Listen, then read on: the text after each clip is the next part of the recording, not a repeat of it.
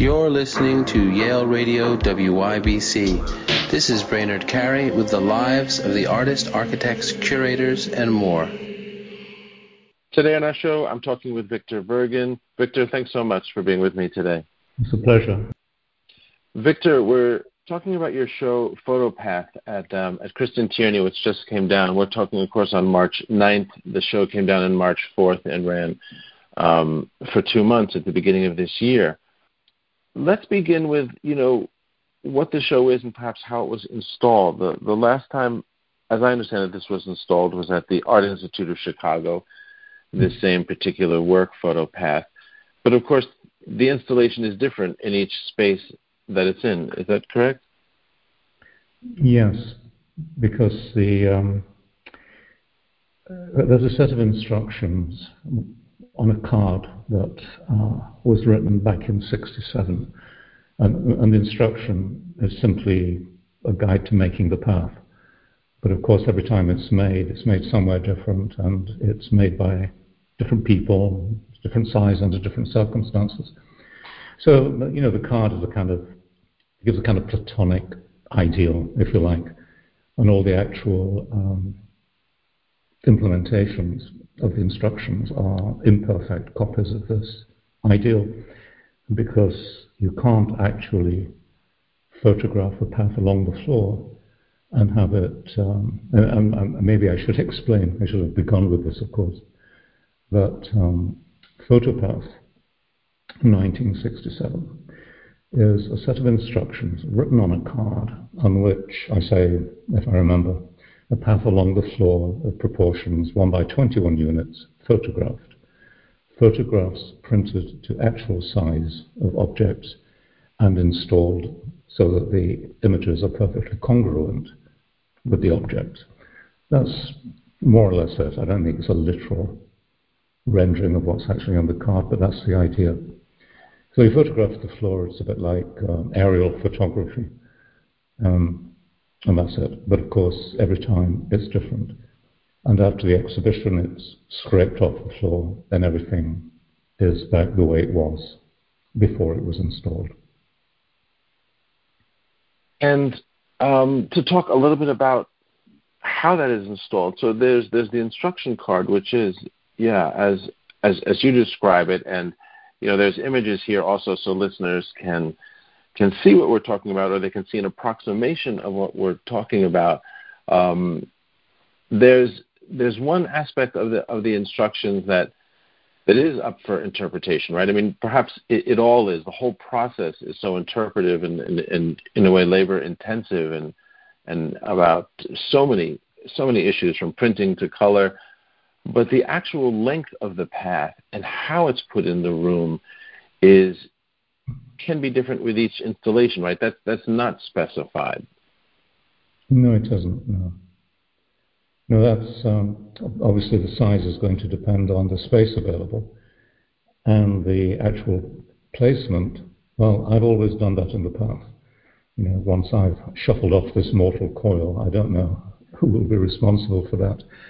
But um, it's a matter of using one's aesthetic judgment in placing this extra object in a space with objects which already exist. So, in a sense, you're treating the entire space, and that was the whole point of Photopath in the first place. When you talk about the space, as you just did, you mean the every time this is installed, of course, it's it's referencing the space, right? Because one of the the formal ideas of this is um, is about what what sculpture actually is, right? What it directs attention to, and um, and in in this case, um, it's directing attention in part to the space. I mean, it seems so much more than that because there's it, it is that not that there's more than that, but there's also as as I as I see it, there's this kind of um, for lack of a better word, wow factor when we understand what's going on. As we get closer and closer to this this exhibit, as we get down on the floor perhaps and begin looking at the images that so closely resemble the floor, it has almost the effect of um, of, of perhaps something like a photorealist painting that seems you know extraordinary that it was even made. It, it has that that level of of technique, or at least it does to me. So, you know, though we can talk about a number of things, and, and we will hear, such as what it's addressing, like like the space, among other things.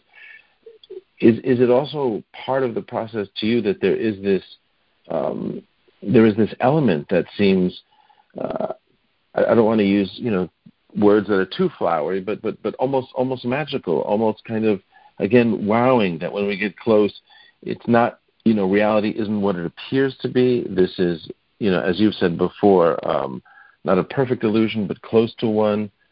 And you know, un, un, unlike a lot of work that that is made by your peers, um, this one really has something that's sort of extraordinary to it that kind of makes the mind almost skip a beat, for lack of a better word. Kind of, what am I seeing? This was made by hand, kind of thing, as people would say in the past. Is that clear what I'm saying? Yes, it is. Um, I, I, mean, I became perhaps more aware than I have been in the past of that aspect of the work when I was installed in New York at Cristin Tierney, because I hadn't really taken that into account. But it kind of struck me, surprised me that, uh, in a way, it's a work of visual art, which uh, was not really the intention in the first place. Not as such, it wasn't something to be looked at and appreciated for its own inherent aesthetic values. It was it was doing something else at the time.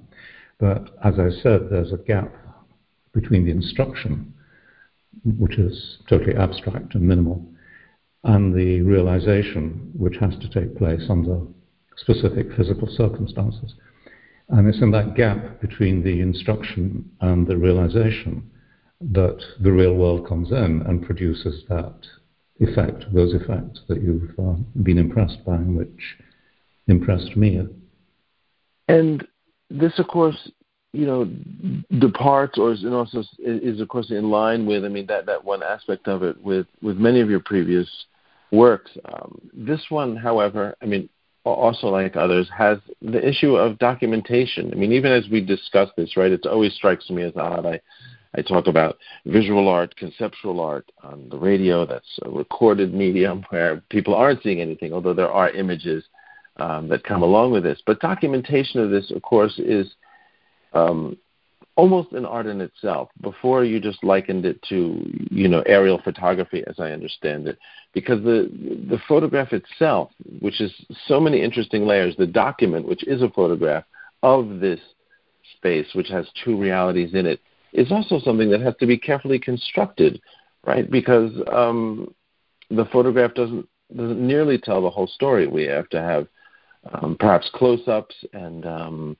and details to really understand what's happening here. So, so I'm just asking about the photo as document and as, in, in a way, uh, part of the artistic process here.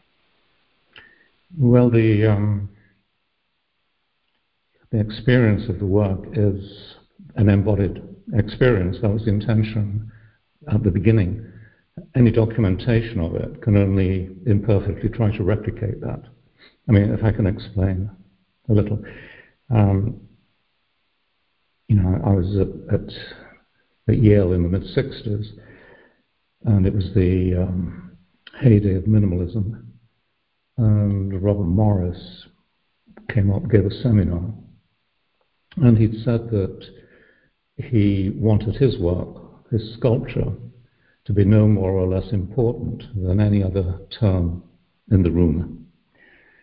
Now, by term in the room, I assumed he meant things that were already there, you know, the radiators, wall molding, the door, whatever. And a kind of archetypical Bob Morris sculpture of that time was a, a grey cube in a white cube, you know, a grey cube in the gallery.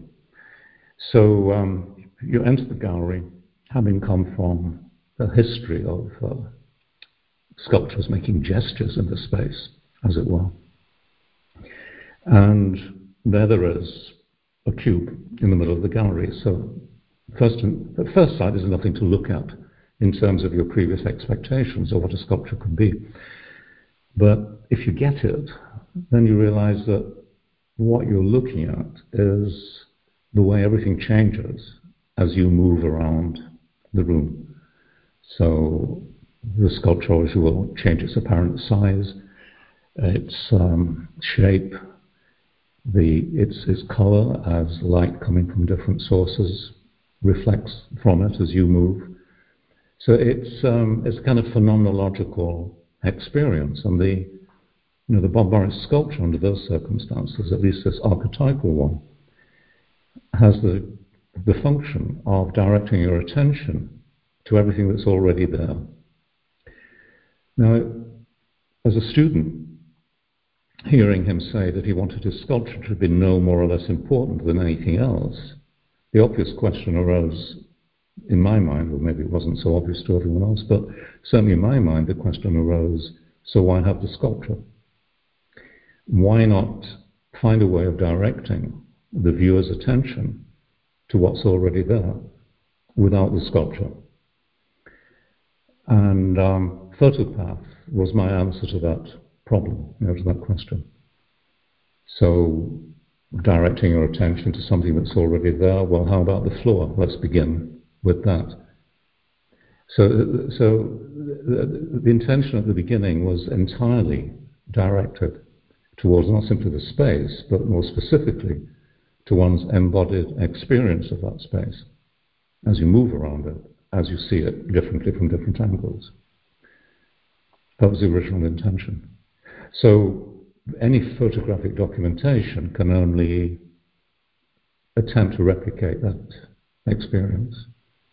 That's well put, and thank you for for getting into that as well, because that's part of what's happening here. Um, yeah, the photo documentation um, can only approximate that, and and what what you just mentioned about you know um, Robert Morris and, and and the question that that generated and and this resultant um, work is also, as I understand it, summed up when when I believe you said you know when evaluating an artwork, right? When when you're evaluating, and I don't know if this is still how you evaluate an, an artwork, whether it's your own or others, but the question is, does it help me to understand my surroundings in a different way?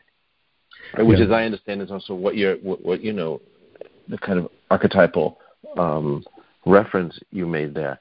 So, is this is that also a way that that you look at um, art in general, others' art, other sculptors, other artists? Is that is that how you look at art? This idea of is it helping me to understand my surroundings in a different way, or does this pertain really only to the work that, that you're doing and how you're moving through the world? No, it's, it's, it's a general principle. I mean, back in the mid 60s when I was at Yale, um, the you know the discourse around art was was very um, technical, very specific, and wouldn't have been understood by you know the average guy, and that didn't seem to matter. So, Photopath um, intervened in that you know, there's, there's debates that were going off at that time. You know, what's the limit of sculpture? What can count as a sculpture? You know, Bob Morris made a steam sculpture. You know, can this count as a sculpture? So th- those are the kinds of questions we were answering. Uh, they were questions totally confined within the art world, and they concerned the art object, the nature of the art object. As I left Yale, as I grew older, and matured, uh, I started to be more troubled by another question, not simply what is the nature of the art object, but what is the nature of the relation of the art object to the world that surrounds it, you know, the social world. And that took me through, uh, that took me into photography because I thought, well, at least if I use that medium of photography, necessarily anything I do uh, as an artwork is going to include the world because that's what photography does. There's no way of avoiding it. So I, I was taken out into those political, uh, political considerations. And in the first place, the works I was making then, you know, in the mid 70s, for example, having moved on, were, um, you know, mainly kind of Marxian in uh, inspiration. They were really concerned with uh, class relations, economic class relations. And of course, that area of engagement with the political gave way in time to all forms of um, identity politics. So there was a resurgence of the feminist movement. I became interested in questions of, you know, gender politics, got added to the kind of economistic Marxist view. Um, and then, of course, you know, black, gay identity politics came along. And so I, you know, I found us having to include more and more in the framework of uh, considerations that was operative when I was working. So the art object was produced into that context and was trying to respond to that context. And I found a number of um, ways of dealing with that, beginning with photography. You know, now I'm using video game engines and working 3D computer, 3D computer space, always in the framework of those considerations. But um, over that period, I was, I can't really say why, but I began to be invited, commissioned to make works in specific places.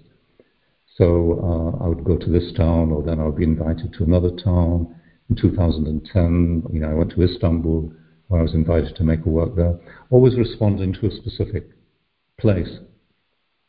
And I think that drew my attention to just being there in that place. How do I respond to that place? How do I make an honest representation of that place?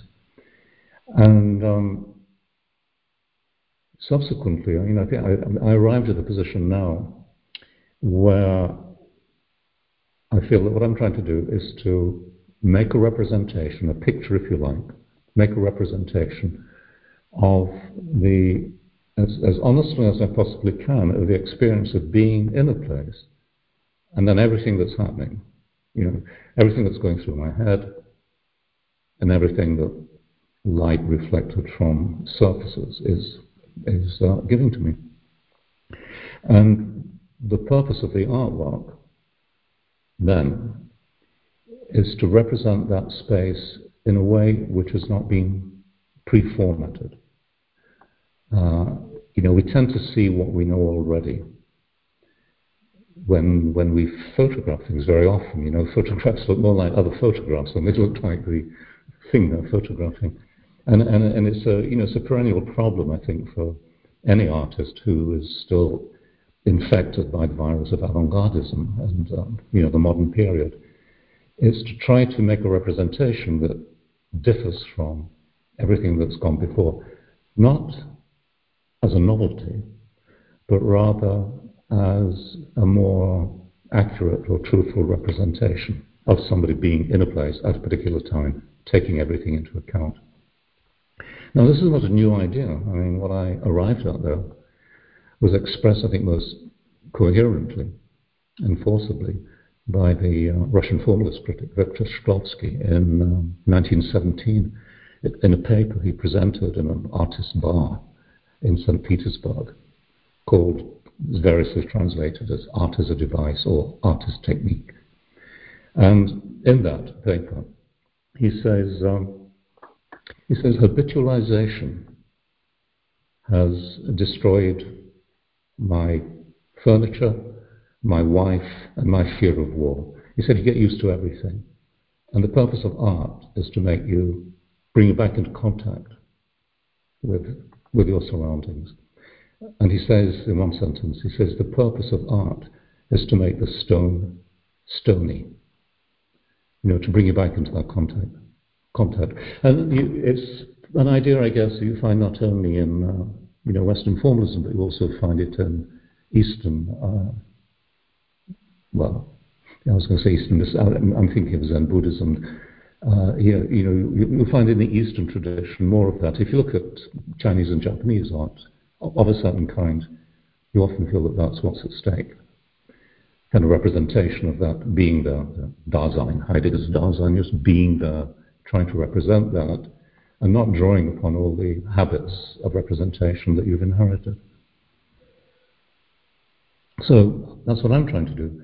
And then from time to time, very rarely, I must say, increasingly rarely in contemporary art, I feel that I'll, I'll respond to the work of an artist where I feel she or he or they, whatever they, they or whatever they prefer, um, is actually making an honest effort just to do that. They're not trying to entertain. They're not trying to inform. Not trying to inform. I mean, I'm already amply entertained and informed elsewhere, so why do we need art? So what's art for? I think it's to make the stone stony. To make the, the stone stony, that's what you just said, correct? Yes. No, I'm, I'm simply repeating this. Victor Shklovsky, 1917, The Purpose of Art. That's fascinating, and um, you know, I can I can even link here also to this so people can read just the essay by Victor Shklovsky that you're speaking of, and and so to to come full circle, we're talking about how you're approaching your work. We're talking about um, you know the, the the restaging of one of your earliest works, and and now you're using video game engines and um, and pursuing these same um, ideas. Can you tell me a little bit about uh, the relationship of video game engines to your your work now and what you're uh, what you're creating, building? Well, when I said I moved to photography, it was you know part of that impulse. It's, it's not only to make that relation to the external world, but it was also to use uh, a technology that was in the world. You know, using a camera, I was using the same technology that was used throughout, uh, you know, the media. Later, on, I was using a video camera, again, I'm using a technology that everyone's familiar with, that's very widely used, and it's a form of representation that uh, brings the world to us through, you know, through the media, through various uh, media channels. So I always felt that I wanted to you know, Bertolt Brecht said there are times when it's necessary not to start with the good old things, but with the bad new things. And I feel in the case of digital technology, I'm not saying it's bad, it's, it's more what uh, you know, Derrida following Plato called a pharmakon. It's, it can cure and it can poison. It can be one or the other. But um, digital technology the digital revolution, following so closely, only you know barely over a century or so after the industrial revolution, the, the digital technology, not least AI now, is um, totally transforming the, the world and everything in it. So I want to use tools which help me to understand something of that technology. And I want to use tools which are the tools of representation. Again, for me, uh, my interest in art is that it's a representative art. It maps the world, as I've been trying to explain. So digital representations are all around us now. And I wanted to use technology that it was the same technology that was producing the world in which I'm immersed. You know, the world of representations in which I'm immersed. When I watch TV or go to the cinema or see some publicity on a hoarding, or watch whatever. Um, I want to use the same technology so that I have some understanding of you know, how it works. So uh, video game engines, they're software that was originally designed for video game makers, but um, as it gained in sophistication and complexity and capability, it started to be used maybe a decade or so ago by other people. So it was used, I think, first of all by architects or architectural rendering, but now it's used in the movie industry. I mean, you know, many of the blockbuster uh, action movies or sci-fi movies that you see now, a lot of those will have been shot with the, with the assistance of game engines because they can give you real-time fictive universes. You know, they don't have to be composite. I think we're all familiar with the idea of, you know, the Superman hanging on wires against a green screen, and then in post production, clouds and whatever are, are superimposed or composited onto Superman, and the wires are removed. You don't need to do that anymore. Um, what you have is uh, real time uh, scenery on vast LED screens. This is how that movie Gravity was shot.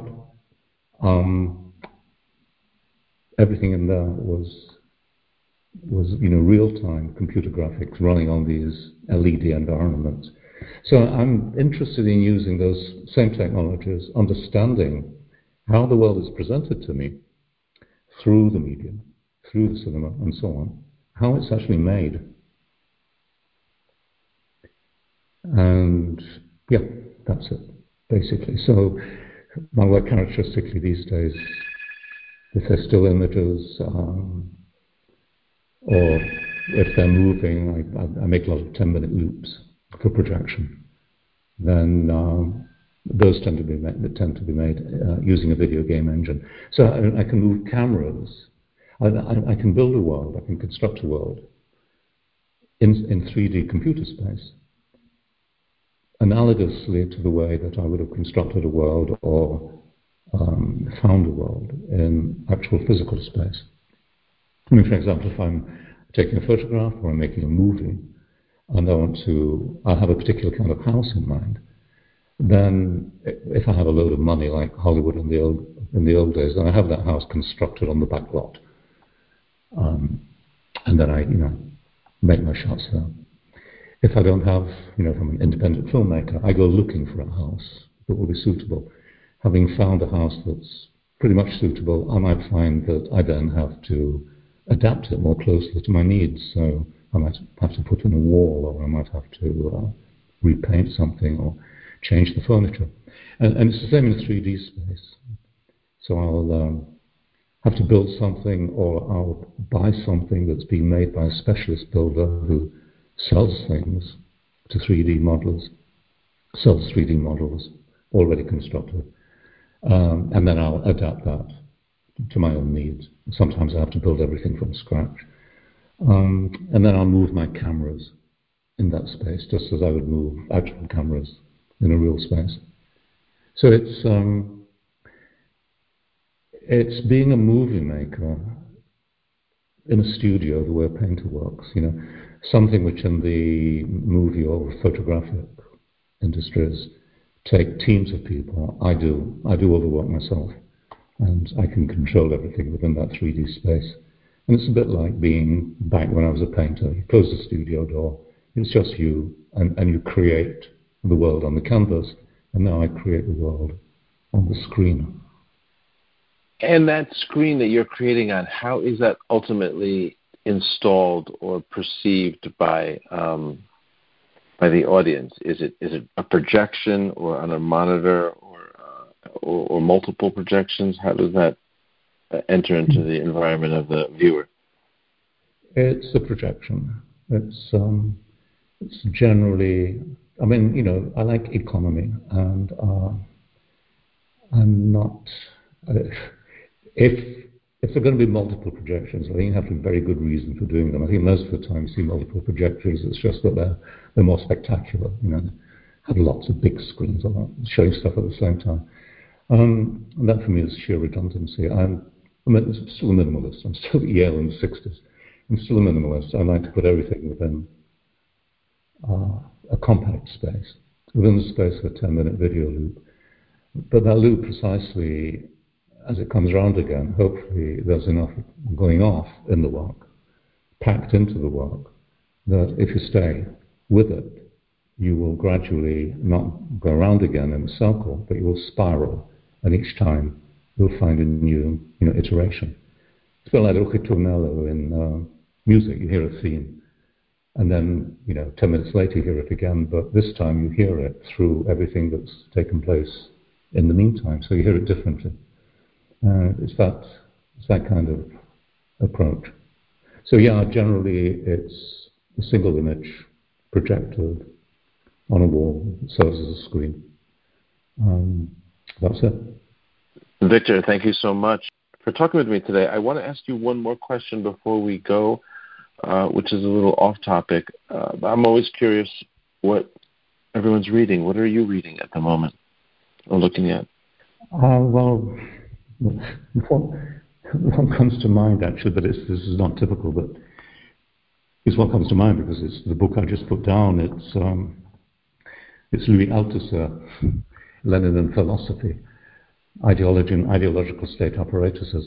It, it, just happens to be the case that I happen to have to pick that up because of uh, the detail in the text that I'm having to write at the moment. But um, I, I, tend to read. I tend to read what I'm writing. So, um, and again, I tend to write in response, as I do with my visual works, in response to invitations.